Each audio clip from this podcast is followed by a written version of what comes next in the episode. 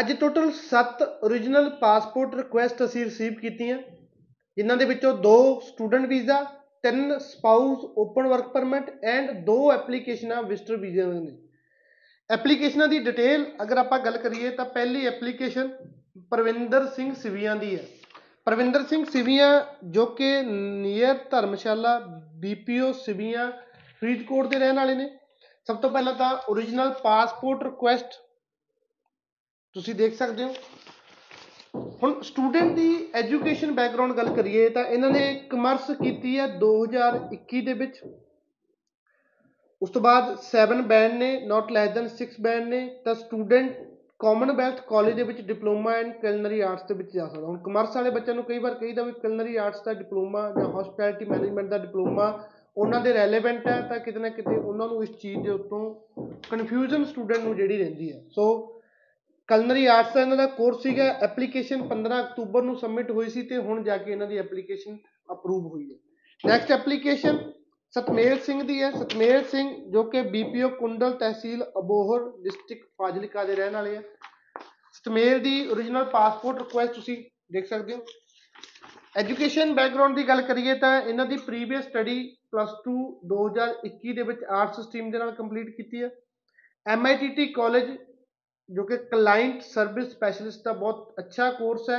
Winnipeg ਦੇ ਵਿੱਚ arts ਵਾਲੇ ਬੱਚਿਆਂ ਦੇ ਲਈ ਬਹੁਤ ਘੱਟ ਆਪਸ਼ਨਸ ਨੇ। ਉਹਨਾਂ ਦੇ ਵਿੱਚੋਂ MITT college client service specialist ਦਾ ਜਿਹੜਾ ਡਿਪਲੋਮਾ ਉਹ ਸਭ ਤੋਂ best option so IELTS 6.5 not less than 6 ਬੱਚੇ ਦਾ ਸਕੋਰ ਸੀਗਾ।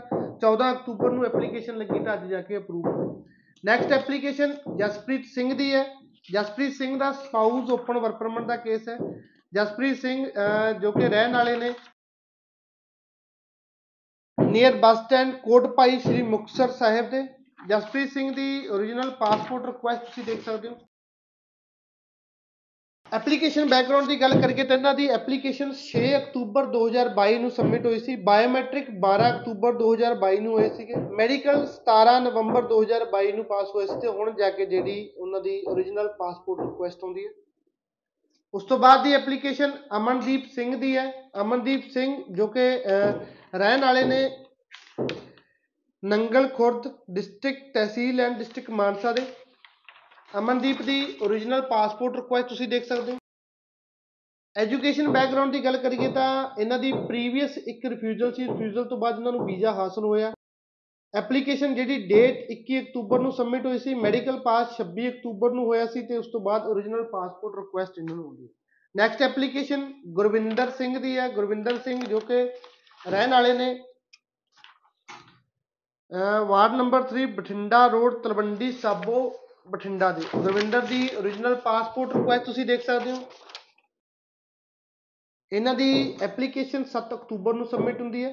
13 ਅਕਤੂਬਰ ਨੂੰ ਇਹਨਾਂ ਦੇ ਬਾਇਓਮੈਟ੍ਰਿਕਸ ਹੁੰਦੇ ਨੇ 19 ਅਕਤੂਬਰ ਨੂੰ ਮੈਡੀਕਲ ਪਾਸ ਤੇ ਉਸ ਤੋਂ ਬਾਅਦ ਇਹਨਾਂ ਨੂੰ origignal ਪਾਸਪੋਰਟ ਰਿਕੁਐਸਟ ਹੁੰਦੀ ਉਸ ਤੋਂ ਬਾਅਦ ਵਿਜ਼ਟਰ ਵੀਜ਼ਾ ਦੀ ਐਪਲੀਕੇਸ਼ਨ ਆ, ਭਾਈ ਬੂਟਾ ਸਿੰਘ, ਜੋ ਕਿ ਕੋਠੇ ਸੁਖਾਨੰਦ, ਭਾਈ ਰੂਪਾ ਦੇ ਰਹਿਣ ਵਾਲੇ ਨੇ। ਸੋ ਬੜੀ ਮਹਾਨ ਸ਼ਖਸੀਅਤ ਨੇ। ਜੋ ਕਿ ਭਾਈ ਰੂਪਚੰਦ ਜੀ ਦੀ ਵੰਸ਼ਿਸ਼ ਨੇ, ਉਹਨਾਂ ਦੀ ਪੀੜ੍ਹੀ ਦੇ ਵਿੱਚੋਂ ਨੇ, ਇਹਨਾਂ ਦਾ ਕੈਨੇਡਾ ਦਾ ਵਿਜ਼ਟਰ ਵੀਜ਼ਾ ਆਇਆ। ਸੋ ਨਾਲ ਨਾਲ ਜਿਹੜੇ ਇਹਨਾਂ ਦੇ ਧਰਮ ਪਤਨੀ ਨੇ, ਸੁਖਦੀਪ ਕੌਰ, ਉਹਨਾਂ ਦਾ ਵੀ ਜਿਹੜਾ ਕੈਨੇਡਾ ਦਾ ਵਿਜ਼ਟਰ ਵੀਜ਼ਾ ਆਇਆ। ਸੋ ਬਹੁਤ ਹੀ ਨਾਮਵਾਰ ਸ਼ਖਸੀਅਤ ਨੇ, ਨਾਮਵਾਰ ਫੈਮਿਲੀ ਨੇ। ਮੈਂ ਬਹੁਤ ਬਹੁਤ ਮੁਬਾਰਕਬਾਦ ਦਿੰਦਾ ਇਹਨਾਂ ਦੇ ਸਾਰੇ ਪਰਿਵਾਰ ਨੂੰ, ਇਹਨਾਂ ਦੀ ਕੈਨੇਡਾ ਵਿਜ਼ਟਰ ਵੀਜ਼ਾ ਦੀ ਅਪਰੂਵਲ ਤੇ। ਧੰਨਵਾਦ।